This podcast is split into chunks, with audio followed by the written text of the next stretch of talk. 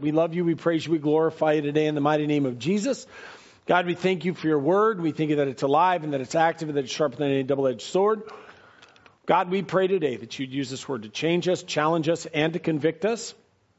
God, as we've uh, gathered today, Lord, let this be to your glory. Uh, let this word refine us so that we can bring you more glory with our lives. In Jesus' name, amen. Matthew chapter 5, verse 38 through 48. You've heard it was said, an eye for an eye and a tooth for a tooth, but I tell you to not resist an evil person. But whoever slaps you on your right cheek, turn the other to him also. If anyone wants to sue you and take away your tunic, let him have your cloak also. And whoever compels you to go one mile, go with him two. Give to him who asks you, and from him who wants to borrow from you, do not turn away. You have heard that it was said, You shall love your neighbor and hate your enemy. But I say to you, love your enemies, bless those who curse you, do good to those who hate you, and pray for those who spitefully use you and persecute you, that you may be sons of your Father in heaven. For he makes his sun rise on the evil and on the good, and sends rain on the just and on the unjust. For if you love those who love you, what reward have you? Do not even the tax collectors do the same? And if you greet your brethren only, what do you do more than others? Do not even the tax collectors do so? Therefore, you shall be perfect, just as your Father in heaven is perfect. We've been going through the uh, Sermon on the Mount, and uh, it's it's important to understand that within the Sermon on the Mount, some of it is hyperbolic, and I'll talk about that a little bit later. Hyperbolic means a grandiose speech that really isn't exactly what he means, and so there's a lot of this that goes on within the Sermon on the Mount. Most, if not all, Christians have read the Sermon on the Mount, I should say. Most of us know these verses.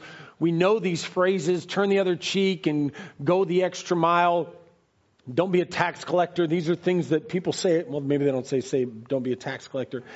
And, and what Jesus is doing in this portion of scripture is he's actually giving instructions to his disciples of if you're going to be my disciple, this is how you're going to live. This is how you're going to respond. Not only do I want you to believe in me, I want you to live a certain way. It's more than just believing in me. I'm actually going to give you a code. I'm going to give you doctrines. I'm going to give you a, a direction on how you should live your life.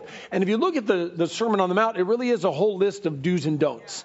And people will say things like, well, you just got to believe in Jesus. There's not a lot of do's and don'ts. And I'm like, well, if you go to the Sermon on the Mount, there's really a lot of do's and don'ts and the hows and the whys. And, and this is why we want to get this right, is that we want to honor God. Yeah. These are some contentious verses. Uh, these are verses that are misused. These are verses that are used against you. Uh, these are verses that you will hear politicians use. Uh, you'll see them on bumper stickers and you will see them on walls. Um, and I think it's important that we have a, a, firm understanding of what they are so that we don't allow people to manipulate us with them, but at the same time, uh, we're able to apply them to our own lives and live them out and honor God. Amen? So I've titled the, the sermon today, Go the Second Mile, Love Your Enemies. Uh, why? Because why not?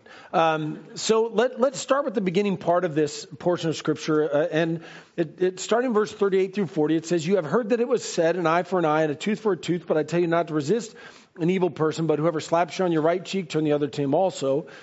If anyone wants you to take away your tunic, let him have your cloak also. Now, what's the over uh, overbearing theme for this portion of, of, of, the scripture? Don't be a person that's bent on retribution. Don't be a person that is bent on retribution. Now, uh, as we're going through the Gospels, what you'll see a lot of times that Jesus is challenging what was the common uh, sense of that time or what people were saying a lot. And, and people will use a phrase like, uh, well, eye for an eye and tooth for a tooth. And people use that in conversation. And Jesus actually referenced that as an example of what not to do because that's what people lived uh, in that time. Say, well, if you take somebody's eye, then you, you get an eye. Take somebody's tooth, you get a tooth. Uh, now, let me be very clear, and we're going to touch a lot of different things this morning. Uh, this is not a statement on paf- pacifism. This is not a scripture intended to direct the affairs of nations and police departments. This is not a constitutional edict or military plan. Let me say it again. This scripture is not a statement on pacifism, which is uh, anti war. This is not a scripture intended to direct the affairs of nations and police departments. This is not a constitutional edict or military plan. Remember, Jesus is the same yesterday, today, and forever. Jesus is the God of the Bible. Jesus in generous, uh, is, is, is, in Genesis. Jesus is in Revelation. Uh, loving Jesus was the one that directed the affairs of Israel that took holy wars against their enemies. Remember that. There's no God of the Old Testament. There's no God of the New Testament. There's just God. So, so the, the, in the Old Testament, the stories of like go through, slay them, leave no stone unturned, that was Jesus. This isn't a statement on pacifism. The bloody, destructive wars in the Old Testament were all passing through the loving hands of Jesus. God clearly does not advocate lawlessness, nor does he want evil unchecked. God would never tell an abused woman or child to turn the other cheek. He wouldn't look at an abused woman and say, well, just turn the other cheek. We don't have somebody that's beating their spouse come in and be like, well, just tell her to turn the other cheek. We don't have a child that's being abused and say, well, just tell the child that they're living for Jesus and to turn the other cheek. Jesus didn't let them stone the adulterous lady. He stepped in and said, I'm not going to allow this to happen. Observe Luke 4, uh, 3.14. It allows military service. John the Baptist did not tell them to quit the military service. John 18:36 shows that Jesus acknowledges that the sword of violence is used by the world and that he wouldn't use that sword to advance the kingdom of God, but he didn't negate the fact that the world still uses the sword to advance their kingdoms. Romans 13, 3 through 4 allows the government of man to punish evil and use force. Paul even goes so far as to, to call them a minister of God. Let's, let's actually look at that scripture in Romans chapter uh, 13, verses 3 through 4.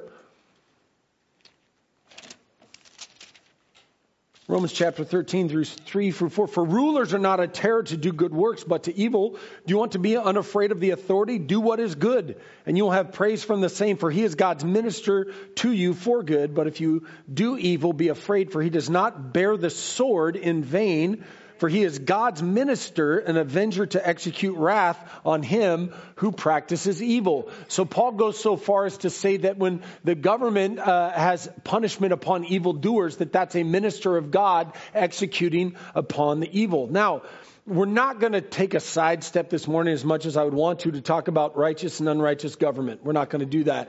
I think that I think that we've covered that before. Let's just agree that God allows uh, governments and force to enforce municipal law.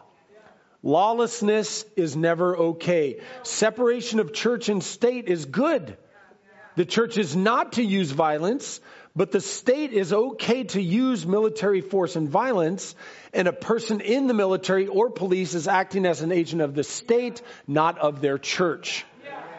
This is very important distinction to understand. You can be an officer of the law and take an oath to uphold the law and not be doing the work of the church and not doing the, the, the, work of a Christian. You're just working as an officer of the state. Same thing when I was in the military. When I was in the military, I worked for the U.S. government. I didn't work for the local church. And so, whatever the U.S. military asked me to do, I would do because I was an agent of the state. Because the, the, the, affairs of the state are, are different than the affairs of the church. Why, why do I go down this little rabbit trail this morning? Because I think a lot of times people misuse these verses and then they try to use them for public policy, and they were never intended to be used for public policy. Turn the other cheek is Jesus talking to his disciples and saying, individuals, this is how we're going to interact as individuals when we're trying to share the gospel of Jesus Christ. He's not negating the reality of, of municipal law. He's not negating the need for governments, nations, and laws.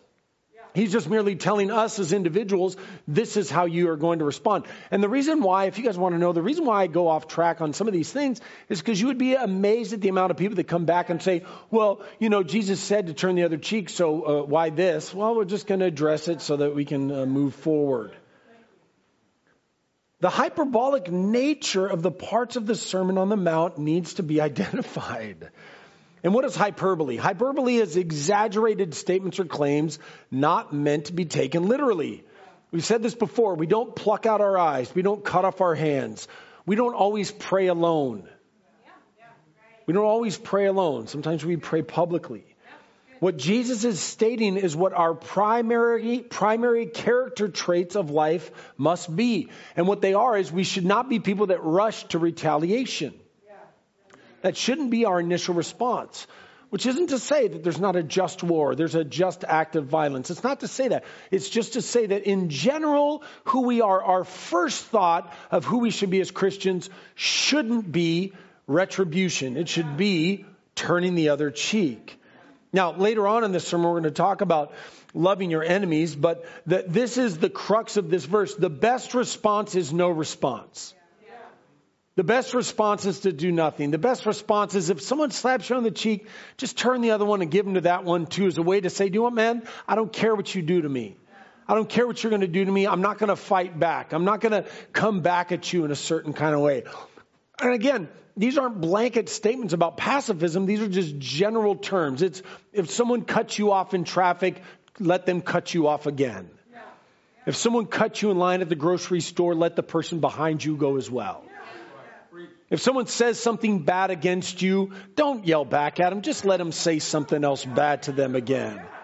It's not to say if somebody is trying to hurt your family member, step back and be like, well, honey, turn the other cheek. Come on, guys, help them as well. Put the boots to her.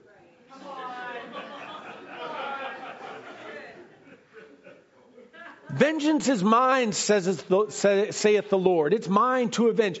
God will take care of your uh, of your reputation.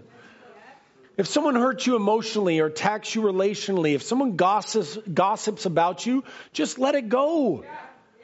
And the best way to get back at them is to just give them the other side of your cheek to show them how disinterested you are in fighting them.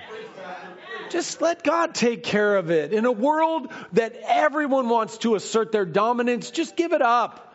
Just let them win. See, part of, part of what you've got to understand is that this was a honor shame society in which these scriptures were written. And, and what does that mean? In an honor shame society, uh, the, the overall view of everybody's interaction was that some people had honor and some people had shame. And so the people that had honor, it was a limited quality when somebody had honor. Now, if somebody had honor, they had to protect that honor at all costs.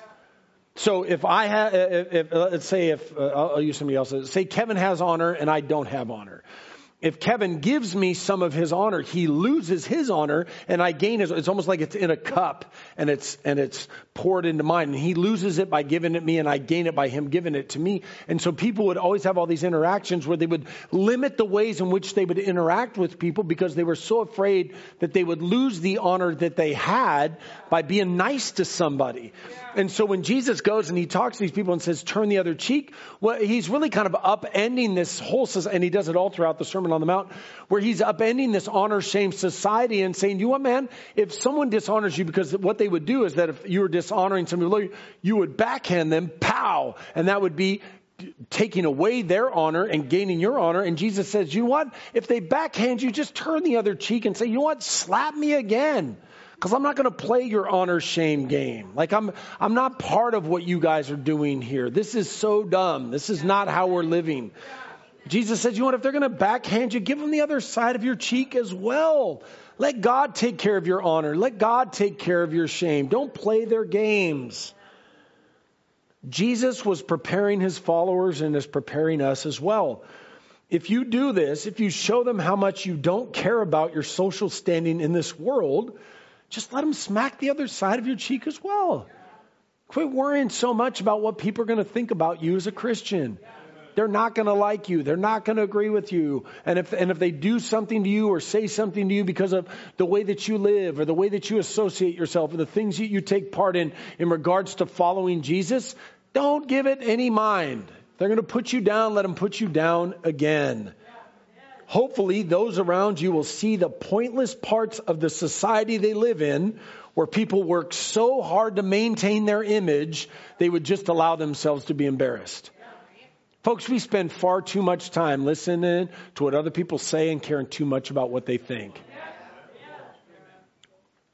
Far too much caring about what social media says or what your neighbors think about. Now, listen, there's a balance. There's a balance between like not caring at all, like please brush your teeth, but like there, there, there's a balance between like, am I going to follow God and follow what Jesus says and follow what the Bible says, or, or am I going to allow myself to be pulled in another direction?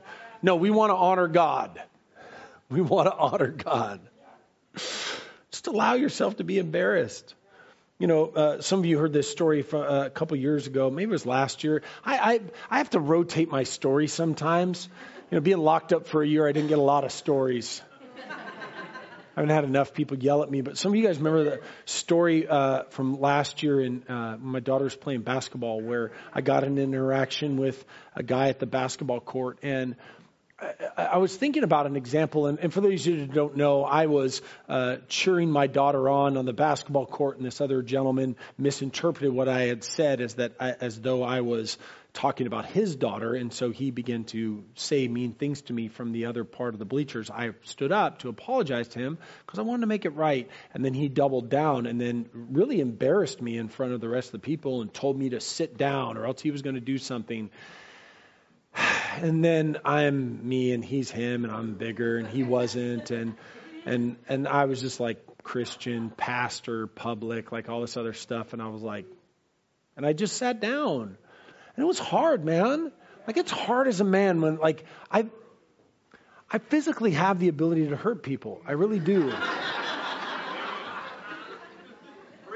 I'm six foot five. I'm about 230 pounds, and, and I have a pretty high pain tolerance. I really do. And, and, and, I, and, and I'm not afraid to lay hands on somebody. I'm really not. But as a Christian, I'm just not allowed. I'm just not. And, and so uh, I'll tell you, as a man, that when you publicly get embarrassed in front of your family or whatever, like, and other people at the school, the perception is this guy must be a wimp or this guy must be weak or this guy isn't a man. Like, that's how society views it. And it takes everything inside of me to just be like, I love you in Jesus' name. And I use that as an example, not about how great I am, but how great God is and how it's just like those are those type of situations where it's like if someone yells at you at a basketball game, let them yell again and just sit down and take it. But if that same guy walked out on the court and started, you know, beating my daughter, I wouldn't tell her to turn the other cheek. Then be the Holy Ghost beat down. You know what I mean? he get the right foot of fellowship. Like he it just you know what I mean? Like you got to kind of have to look at it both ways. It's it's it's the way in which we're perceived by the world, but it's not passing off on somebody else doing. There's not anybody who sits in this room that I would stand back and allow you to be hurt by somebody else. I wouldn't do that. And nor would I allow, or, or nor would I think that God would want you to do that. What God's talking about is the individual and how we deal with this world and how people perceive us. That if someone sees you as dumb, or if somebody sees you as weak, or if somebody sees you as not good enough, or you didn't stand up for yourself, God says, you know what, it's fine. I don't know how or when, but God's going to take care of that guy that said that thing to me when I was trying to be the nice guy. I may not see it, but it's fine. I just trust God. I know He's going to take care of it. 1 Thessalonians 5:15 see that no one renders evil for evil to anyone but also pursue what is good both for yourselves and for all. 1 Peter 3 9, not returning evil for evil or reviling for reviling, but on the contrary, blessing, knowing that you are called to this, that you may inherit a blessing. 1 Peter 2:20 for what credit is it if when you are beaten for your faults you take it patiently but when you do good and suffer if you take it patiently this is commendable before God. Who's ever heard of St. Augustine? Uh, St. Augustine was a, a, a, saint from back in the day, and he said a lot of big things. I think he said that God grant me the serenity to accept the things that kind of change. Wasn't that the serenity prayer that was written by Augustine? Was it? I don't know, maybe. I do know this that he said uh, war should be waged without love of violence, cruelty, or, or, or enmity. We, we should have no love when violence is the answer. We shouldn't. We shouldn't enjoy violence. We shouldn't enjoy war. See, what Augustine believed if, the, if you can justify any sort of violence, then that means that not all violence is horrible. And he used the example of if a man had gangrene in his leg and you had to forcefully hold him down and then you had to amputate his leg, he would be angry as you were amputating his leg and what you were doing to him would be violent, but in the end, he would be thankful for the violence that you had executed upon him.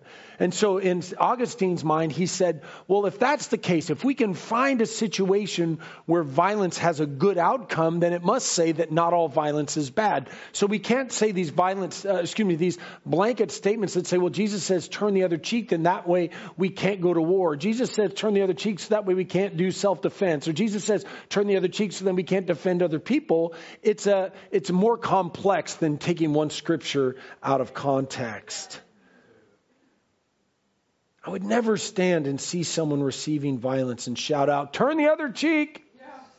And I don't think Jesus would either. Jesus went so far as to say that anyone who hurt children should have a millstone attached around their neck and drowned.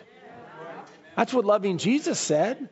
Jesus said, if you hurt any one of these little ones, you should have a big rock tied around your neck and thrown into the sea and drowned. Loving Jesus. Context, context. The New Testament actually advocates violence as a means to end all suffering eventually. The violence of the Lord will utterly destroy all of his enemies. Let me show you in Revelation chapter 19. This is why reading the whole Bible is important, not taking one scripture out of context and using it on social media to try to argue with somebody. Revelation chapter 19 that I saw an angel standing in the sun and he cried with a loud voice saying to all the birds that fly in the midst of heaven, come and gather together for the supper of the great God that you may eat the flesh of kings, the flesh of captains, the flesh of mighty men, the flesh of horses, and those who sit on them, the flesh of all people, free and slave, both great and small. And I saw the beast, the kings of the earth, and their armies gathered together to make war against him who sat on the horse and against the army. Then the beast was captured, and with him was the false prophet who worked signs in his presence by which he deceived those who received the mark of the beast. That's a different scripture for a different sermon, for a different time. And whose worshiped the image. These two were cast alive into the lake of fire burning with brimstone, and the rest were killed with the sword which proceeded from the mouth of him who sat on the horse and all the birds were filled with their flesh. Violence will usher in the end of all things. If this verse is to be taken literally, this violent end of all things by the horse, or the man on the horse and the tongue and the sword and all that, then Jesus himself would not contradict himself by saying, turn the other cheek, if he meant that violence was never the answer. He, the, the end of Revelation would have been Jesus saying, We're going to allow violence to reign over all the earth, and we're going to let evil overtake, and we're all just going to die. Do you get that? Do, do you see what I'm saying? If violence is never the answer, if force is never the answer, then the end of, uh, of the story would have been that the Christians step back and allow ourselves to be destroyed by the evildoers of this world, and then we all just die. But that's not how the story ends. The story ends is that with the armies of God come in and utterly destroy evildoers and we win. So you cannot say that violence is never the answer. It is the answer in the book of Revelation. Force, violence, and bloodshed will be God's holy act upon the evildoer. Matthew 11, 12, in the days of John the Baptist until now, the kingdom of heaven suffers violence, and the violent take it by force. Therefore, turning the other cheek is a hyperbolic challenge to people in their daily lives in regards to social embarrassments, not a blanket response for pacifism and accepting abuse. Yes. Are we all in agreement? Yes. Can we move forward? Yes. Great. Here's some more for you. Secondly, verse 41 And whoever compels to go with you one mile, go with him two. Give to him who asks of you, and from whom who wants to borrow from you, do not turn away. Now, as your pastor, I never want to share a culturally, uh, uh, an anecdote or culturally relevant story that I cannot search out. Me and Pastor Jay talk about this a lot of times. Sometimes in Christianity, we'll hear about things and we'll, uh, we'll want to share this story and then you research it out and you're like, that's not a real story or that's not a real anecdote or that's not re- what real, uh, what, what's really happening. Because what I don't want is I don't want somebody to Google afterwards and be like, you know, that's not a real story, Pastor. That was bunked. I tried to search whether or not this is true or not, but it's been used by so many people that when you search for answers, all you find is people using the example, not actually the story of whether or not it was true. I'm sorry. I don't have a degree in Roman antiquity. I'm just a preacher, okay? But here's the anecdote, and if it is true, great. If it's not, then it's just like a really funny story, okay? Not funny, but it's a, it's a good anecdote. And so, what people say and what I was able to research and what I found is that back in uh, the Roman days, if a Roman soldier was walking somewhere, now the Romans invented the mile, and so uh, uh, if a Roman soldier was walking somebody, he could grab a, a, Jewish person and make them carry his pack for them for a mile. That was commonplace. And so if, if he was walking by and a Jewish person was sitting there, I don't know, mowing their lawn or something, he could grab them and say, hey, you got to carry my pack for a mile. And it was only required to do one mile. So then the Jewish person would put the pack on the mile, and then he'd have to walk there wherever he wanted to go, and then he could drop the pack and then walk back a mile to whatever he was doing.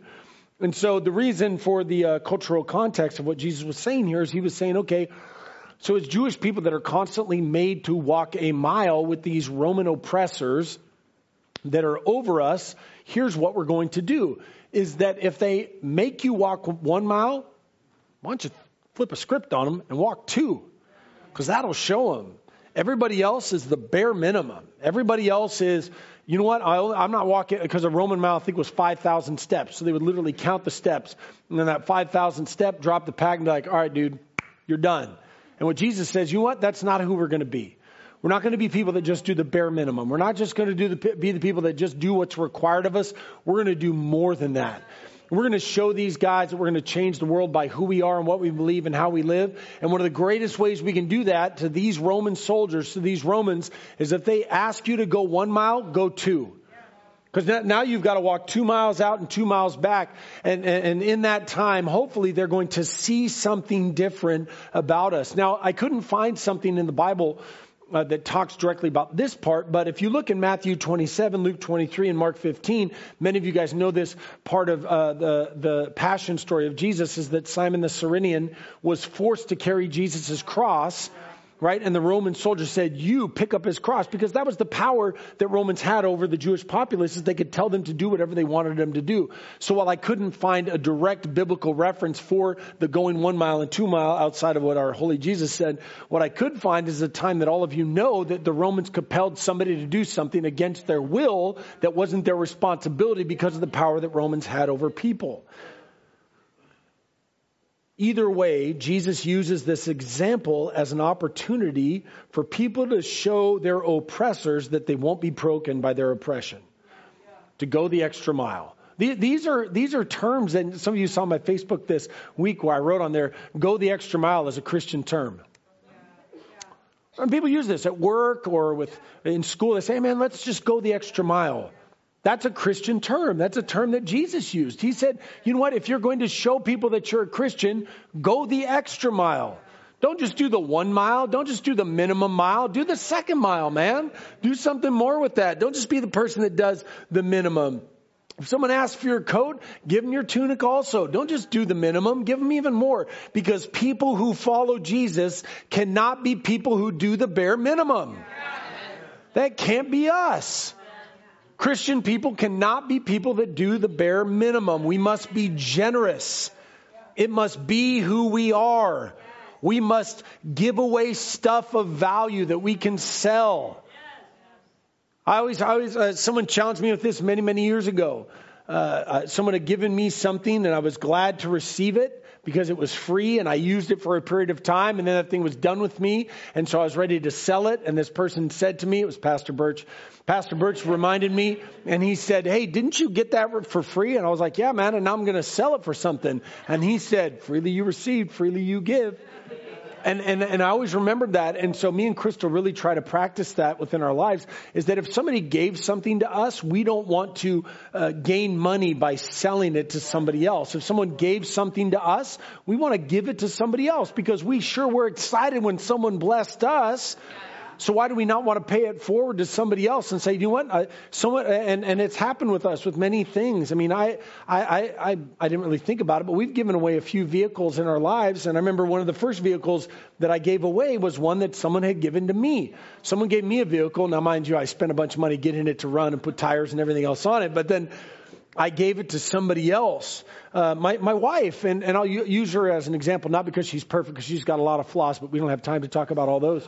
Um, but like, uh, my, my, my wife and I, uh, we, we have one car that we share. My kids have their own cars, but me and Crystal have a car that we share. And so uh, sometimes there's been times where we've had to borrow other people's cars just because, like, I don't know, people from out of town or whatever. And, and my wife, God bless her, uh, we'll borrow a car from somebody. Now, let me tell you this. If you're not listening, if you borrow somebody's car, you fill it up. Okay? And if you can't afford to fill it up, you can't afford to borrow it. Now, if you're lending it out, get it down to E before you do. Amen? All right. So, uh, no, no, don't do that. but, uh, So we, commonly we always refill it up, right? I mean, it's just common practice. That's what you do. But my wife, she's so precious. What she usually does, if we borrow somebody's car, we'll refill it, but then she'll also detail their car.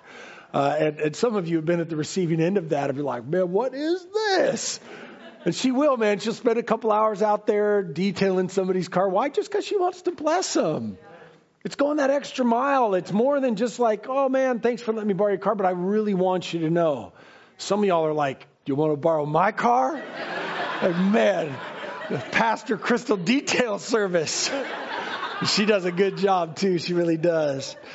Hebrews 13, 16, but do not forget to do good and to share. For with such sacrifices, God is well pleased. See, here's a, a, good truth. If you have a closed fist with your time and your money or your stuff or anything, you don't have the heart of God. Some of you have never experienced what it's like to pay for someone else's meal.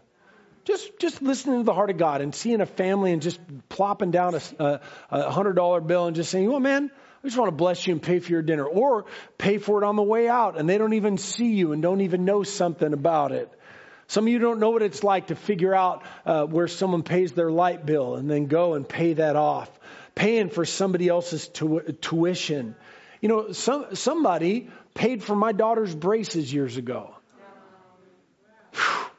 And, and, we were in a different place back then. Uh, we had a lot more debt, and now because of Dave Ramsey, we're debt free. But back then we weren't. And then somebody, somebody literally came to us and said, "You know what? We want to pay for your daughter's braces." Man, praise God, man. You can't, you, you just, but we, Crystal and I, we've given away cars to people. We've given away other things. We've given money to people. And here's what Crystal and I realize, and that most of you realize as well, is that we would have nothing or be nothing without the Lord on our side. We just wouldn't. Like, there's not a dollar in my hand that Jesus didn't give to me. There's nothing good in my life that Jesus didn't give to me. And so, how can I be tight fisted? How can I be a person that, no, God's going to bless me, but I'm not going to bless somebody else?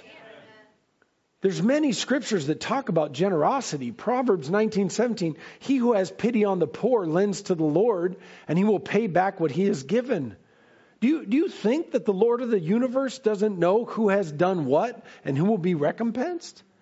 Like if God is God and He is, and if He knows what's going on and He does, there's not one thing that you haven't done that God isn't uh, t- keeping records for. Now, here's what you've got to think for too. Don't use up all your rewards on this side of heaven. Some of those rewards, you're going to do stuff on this side and you keep looking for that blessing instead of, you know what, man?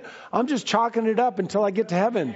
Because the Bible talks a lot about heavenly rewards. So a lot of things you do on this side of heaven, you may not see your earthly rewards. You're going to get those rewards in heaven, and that's fine. But here's what I do know the generous are always blessed. The blessings tell the testimony. They really do. This is what I notice. The stingy always harbor envy and resentment upon the blessed. They always do. Because they assume that the blessed are hoarding and, and they're filled with envy and dirty lucre in their hearts because they're filled with envy and dirty lucre in their hearts and they've got a tight fist. They assume that the other person is blessed because they hold on to everything that they have. And what they don't know, because usually the blessed are not gloaters and the blessed and the generous don't go out and tell the testimony. Other people see their blessed life and then they say, man, how come that person's so blessed when inside they're so tight fisted they don't even understand that the, the blessings come and you just be open handed. No, I, I, I, really, because of the Bible and because I just think it's wrong, I don't have time to go through uh, you the details of the generosity of which Crystal and I live our lives, but I will tell you that we're utterly and completely blessed, man. I, I gosh, I wish I could testify. I'm going to hold on to that boast, man. I'm going to hold on to it. I really will. Because I, want, but here's what I need you to trust me and know is that the blessed are always blessed and the stingy are always have lack. They just will, man, every single time. 1 Timothy 6:18 compels the rich to be good in works, ready to give, willing to share. Riches were never intended to be a blessing, to be hoarded, but to share. And we as Americans, the, the, the poorest among us are the richest ones on the planet. Dude, if you can afford to buy a coffee, you got a microwave, and you've got central heating and water, dude, you're doing pretty good as far as the world is concerned. And, and, and if you say, man, Pastor, I don't have a lot to give, that extra five bucks that you may have, then you bless to somebody else. Watch, watch what God will do with that extra fiver. When you give up on your little Starbucks drink and you just walk in, you buy it for somebody else, and you walk out without a drink, and you say, man, I did that for God today. I did that because I serve a generous God. And watch what God will do with your life. But it also must be noted that this is an admonition for Christian people, not a requirement of government. It's not a requirement of states and it's not a requirement of nations. Nations have helped the poor and used help of the poor as a political tool, tool since Roman times.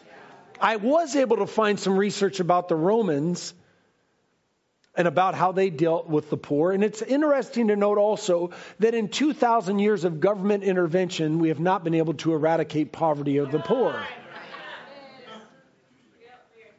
Isn't that weird? So even the mighty Romans 2,000 years ago were not be able to eradicate poverty. This expectation that we're going to eradicate poverty through government intervention is just not true. Jesus even said, The poor you will have with you always. That's what he said. But governments nonetheless like to use our Bible against us to try to raise our taxes. That's another sermon for another time. And it isn't to say that governments shouldn't be generous. But what I wholly reject is governments using scripture as a justification for entitlement fundings whilst denying the rest of scripture. Please, please do not use scriptures against me, trying to use as justifications to raise my taxes while simultaneously ignoring all the other socially reprehensible things that you allow that are against God's holy word. If you would like to live according to the Bible, Mr. Government, I've got some great ways in which you could implement them. There's a lot of things that would change within this Christian government that you'd like to create, but you don't get to pick and choose and then use these scriptures against me as justification. And Jesus never used these scriptures as a ways to direct states and governments. That's not his intention. He's up on a hill. He's talking to his friends. He's telling them how they are going to live and what they are going to do. And the Bible clearly demands that people of faith will be generous with its own people within the faith and other people. Generosity is a requirement of a Christian church. It is a requirement of the individuals inside of it. And this part of generosity, it's not just the corporate church's responsibility, it's all of our responsibility as individuals within the church. Yes, the church is generous. Yes, the church does stuff. But you're the church and I'm the church. We're the, we're, we're the church. And so if you do something generous out there, that's the church doing her work. If the church goes and does something as the church, the church is doing her work. But when an individual goes and does something, that, that's the church doing her work. And, it's a lot of times it's organic. I mean, a bunch of uh, people went the other day to help the Bergs because uh, Kevin's got some slight limitations for yard work. Um, slight. Uh, and uh, a bunch of people showed up. Church didn't do church didn't do that. We weren't wearing church T-shirts just a guy from a church that said, This is a guy that needs some help. We're going to go down. We're doing it. That was the church doing their work. If you see your neighbor and you help them, if you see someone in need and you help them, that's the church doing her work. And that's what we are required to do. Does the church do more than that? Yes, the church does more than that. I'm just trying to make it clear that you can't lean back and be like, man, the church is doing everything. You've got a personal responsibility as well. You as an individual. And here's what's hard about it, and, I believe this for the church, and I believe this for uh, individuals as well. Everybody doesn't have to know what you're doing. And so, just be, you, uh, this might surprise you, but I actually do charitable deeds that I don't post about on Facebook.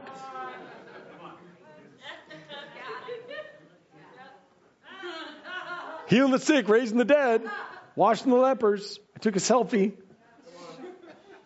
Matthew 6 3, but when you do a charitable deed, do not let your left hand know what your right hand is doing. Like you get no, you get no earthly, you got your reward, man. And I'm not uh, against that, man. We post on social media for doing an Easter egg hunt or something like that. I'm just saying in general. You know what I'm saying? You guys know what I'm saying without me saying it? All right, let's keep going. There's scripture that says in 1 John 3:17, "But whoever has the world's goods and sees his brother in need and shuts up his heart from him, how does the love of God abide in him?" James 2:15 and 16, "If a brother or sister is naked and destitute of daily food, and one of you says to them, depart in peace, be warmed and filled, but you do not give them the things which are needed for the body, what is the profit?" And how do you, how do you apply that in your own life? If you see a need from a brother or sister in the faith and you have the means to help, by all means help out. Give them help. Help them out with money. Help them out with food. Help them out with help that they need. But let me say this. Pay very close attention. Everybody that's watching online as well. Don't create opportunities for others to continually help you because you constantly mismanage your life. I'll say that again. Don't go creating opportunities for others to continually help you because you constantly mismanage your life. Get a job. Get out of debt. Get rid of the costly addictions of cigarettes and eating out. Don't be smoking your cigarettes talking about, I can't pay my bills. Don't come to me and say, I need help paying my bills, and then the church steps in, and then you show up to church double fisting Starbucks at $6 a cup. It's just wrong, man. Jesus even said, take that which you have and sell it. Don't, don't talk to me about like, man, I got this $900 phone, I got this $1,200 TV, and my kids wear the nicest shoes that they grow out of in three months, but I need help paying my light bill. Because I'm I'm real. Like I don't I don't hide behind this like enabling mindset. Like at Faith and Victory, if we help people and we help people, man, I help people, but I don't I, don't throw it out to anybody else because it's just none of your business and nobody wants that type of embarrassment. But when people come and they we sit down, we go through the checkbook, uh, and and you don't want that conversation, but we do it. And Pastor Todd goes through line by line and goes, "What's this purchase for?" Well, I mean, the, I don't know if you guys noticed, but every month ends.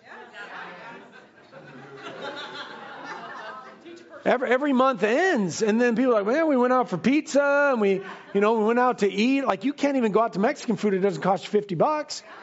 And, I, am sorry. People say, well, I'm going to go out to eat the Mexican food. Then, well, then uh, get a different job, or work extra hours, apply yourself, go to a trade school. Like there's a bunch of places that want to hire and trade people and do my stuff. But you can't just live a life and say, look, I'm not allowed to do other things other people are allowed to do, but I want to do those things and I run out of money and the month has too much and then all of a sudden I can't pay my bills. Come on, man. I just talk about things real for what they are. Put money in savings, man. Act your wage.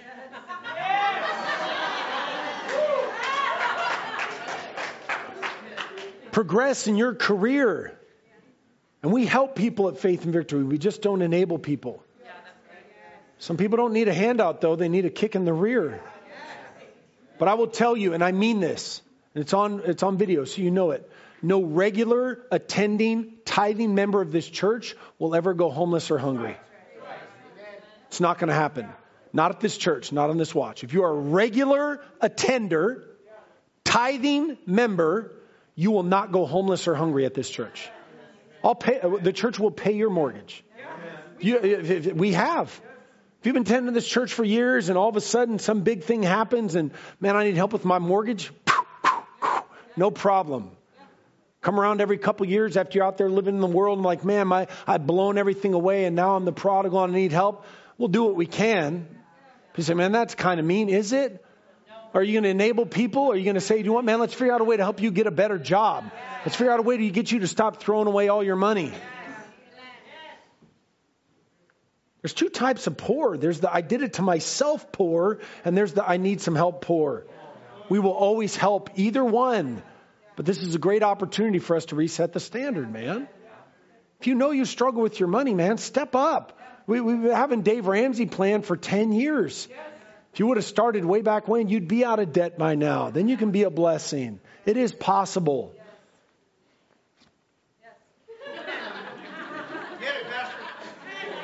I haven't even got to loving your enemies. We had nowhere to go, man. You guys had the out. You had the out. You're like, well, Pastor, that snow today couldn't have made it today. This is all, it's all Bible. Romans chapter, Romans chapter, joke's over. All right, um, Romans chapter 15, uh, verse 7 and 8. if there's any among.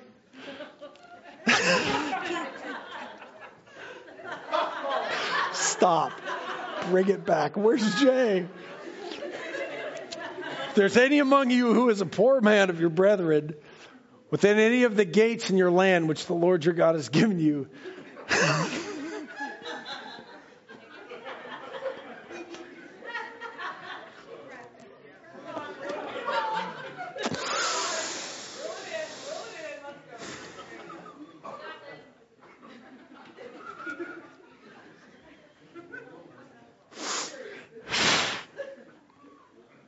serious.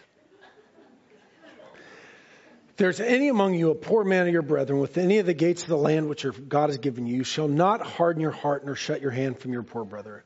But you shall open your hand wide to him and willingly lend him sufficient for his need, whatever he needs. Beware lest there be a wicked thought in your heart.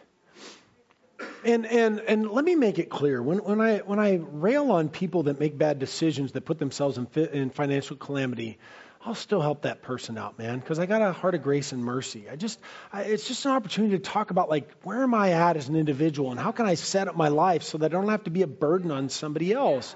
We all have been a burden on somebody else at some time. I've had to borrow money. I've had to need help with my bills. I've, I've had to need some help to, to make things happen. That doesn't make you a bad person, but be an intelligent enough person enough to be like, dude, how do I square away my life so this isn't constantly how I live my life?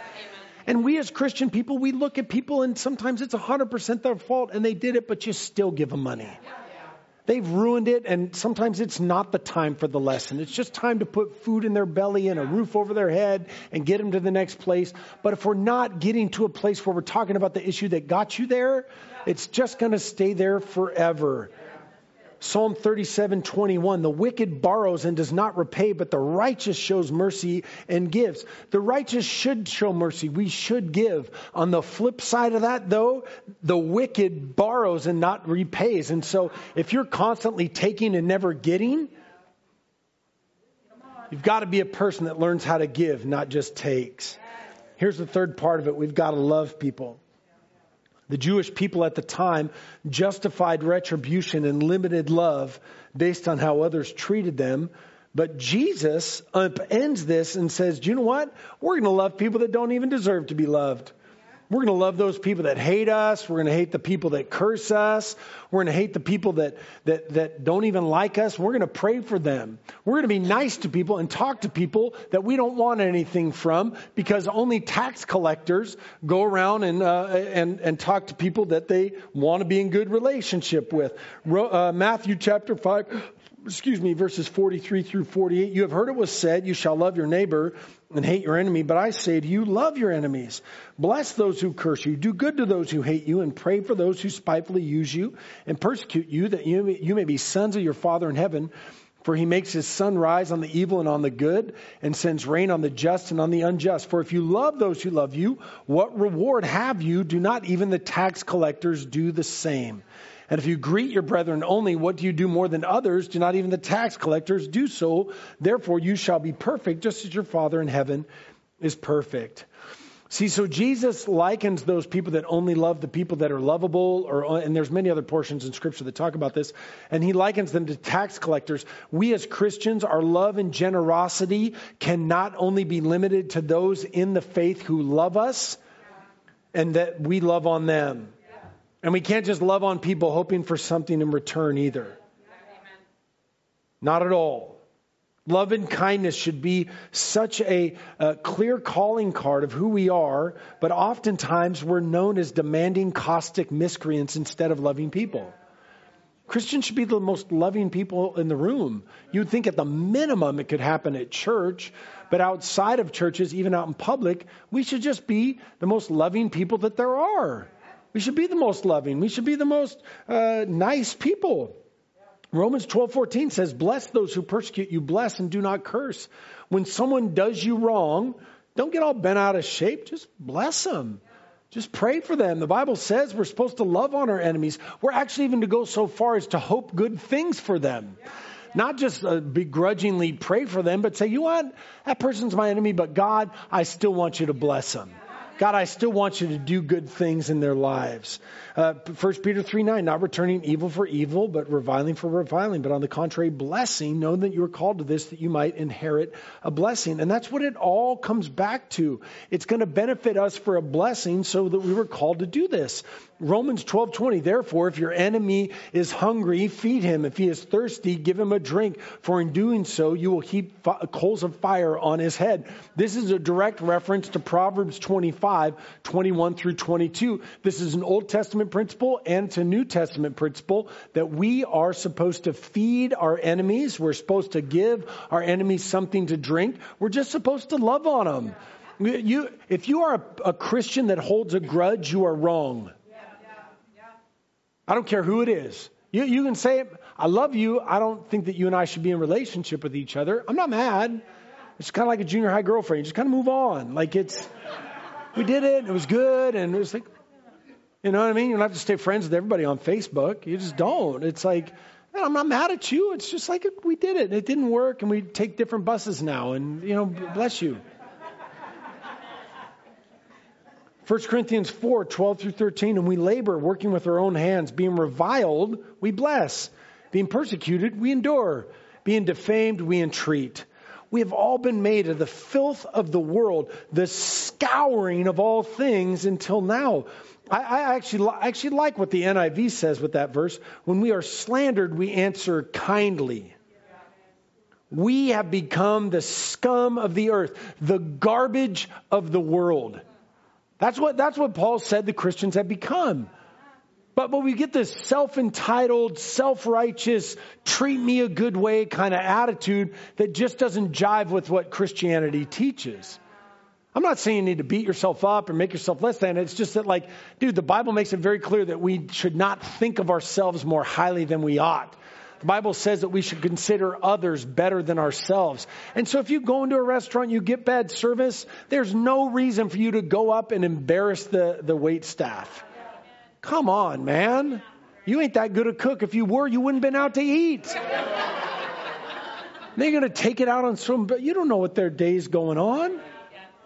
Dude, still bless them with the 20% tip. Who cares?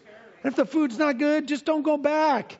You know, you don't have to uh, write a big old online treatise of like all the bad things that they ever did. It's just like, just don't go back. It's fine. I, you know, we go down to this place down here for burritos. I love it. It's so good. But they always mess up my order every single time because they put burritos out like every 10 seconds. But I still go back because it's good food. I don't hold it against them. It's like the lottery. Hey, what do we get? It's going to be fantastic. Ephesians 5:1, we're round in the corner. I know it's a snowy day. You guys keep laughing at my jokes. I'll keep going. Ephesians 5:1, therefore be imitators of God as dear children. And here's when it comes down to uh, loving your enemies, uh, turning the other cheek and going the extra mile. This is where it comes back uh, to uh, doing more than is expected of you. If Ephesians 5 says, be imitators of God, Psalm 145 9 says, the Lord is good to all, his tender mercies over all of his works. If you got what you deserved, you would not be sitting here today. I wouldn't be standing here today if I got what I deserved. God has shown me grace and mercy when I didn't deserve it. And God, and Jesus even said it rains on the just and the unjust. There's people out there that don't serve Him that get blessings. But we want to be the arbiter, right? We want to be God and say, well, they don't deserve this blessing and they don't deserve to do that. And we forget that God doesn't look at our lives and say, you know what, you had a bad week, so you're not going to eat this week. No, He doesn't do that. He blesses us. And so the way that we're imitators of God is we just go around and we bless people. We love people. We go the extra mile for people. We give more than what is expected of us just because God is so good to us. How can we not be good to other people? This applies to your spouse, your kids, your family, your church, workers in a store, delivery personnel, teachers. Don't yell at your kids' teachers. Come on now. It's one year. Just get through it and get to the next year. You'll be fine. Your kids can learn a lot by having a bad teacher. They're going to have a bad boss one day. It'll be fine. You should greet everyone even those that have no value to you. I tell you, and, and this is just something that I do, and, and I don't mean it as a, as, a, as a boast. I'm just trying to teach you how to do this stuff. Whenever I go through a store and I see someone that's, uh, that's mopping the floor or doing something that most people wouldn't do, like if I'm in a bathroom somewhere and somebody's cleaning the bathroom, I always stop and talk to them. It's like, hey man, how are you doing today? And they're like, fine.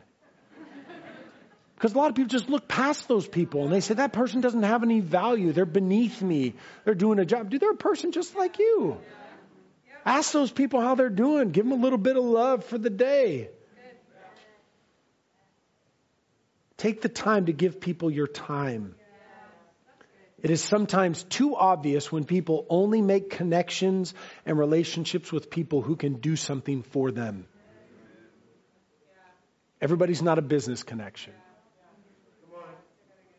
Who do you have in your life that can do nothing for you, but you can do something for them? Every interaction isn't a means to bring progress in your life. That's what tax collectors do. Don't say, what if I'm good to people and they aren't good to me?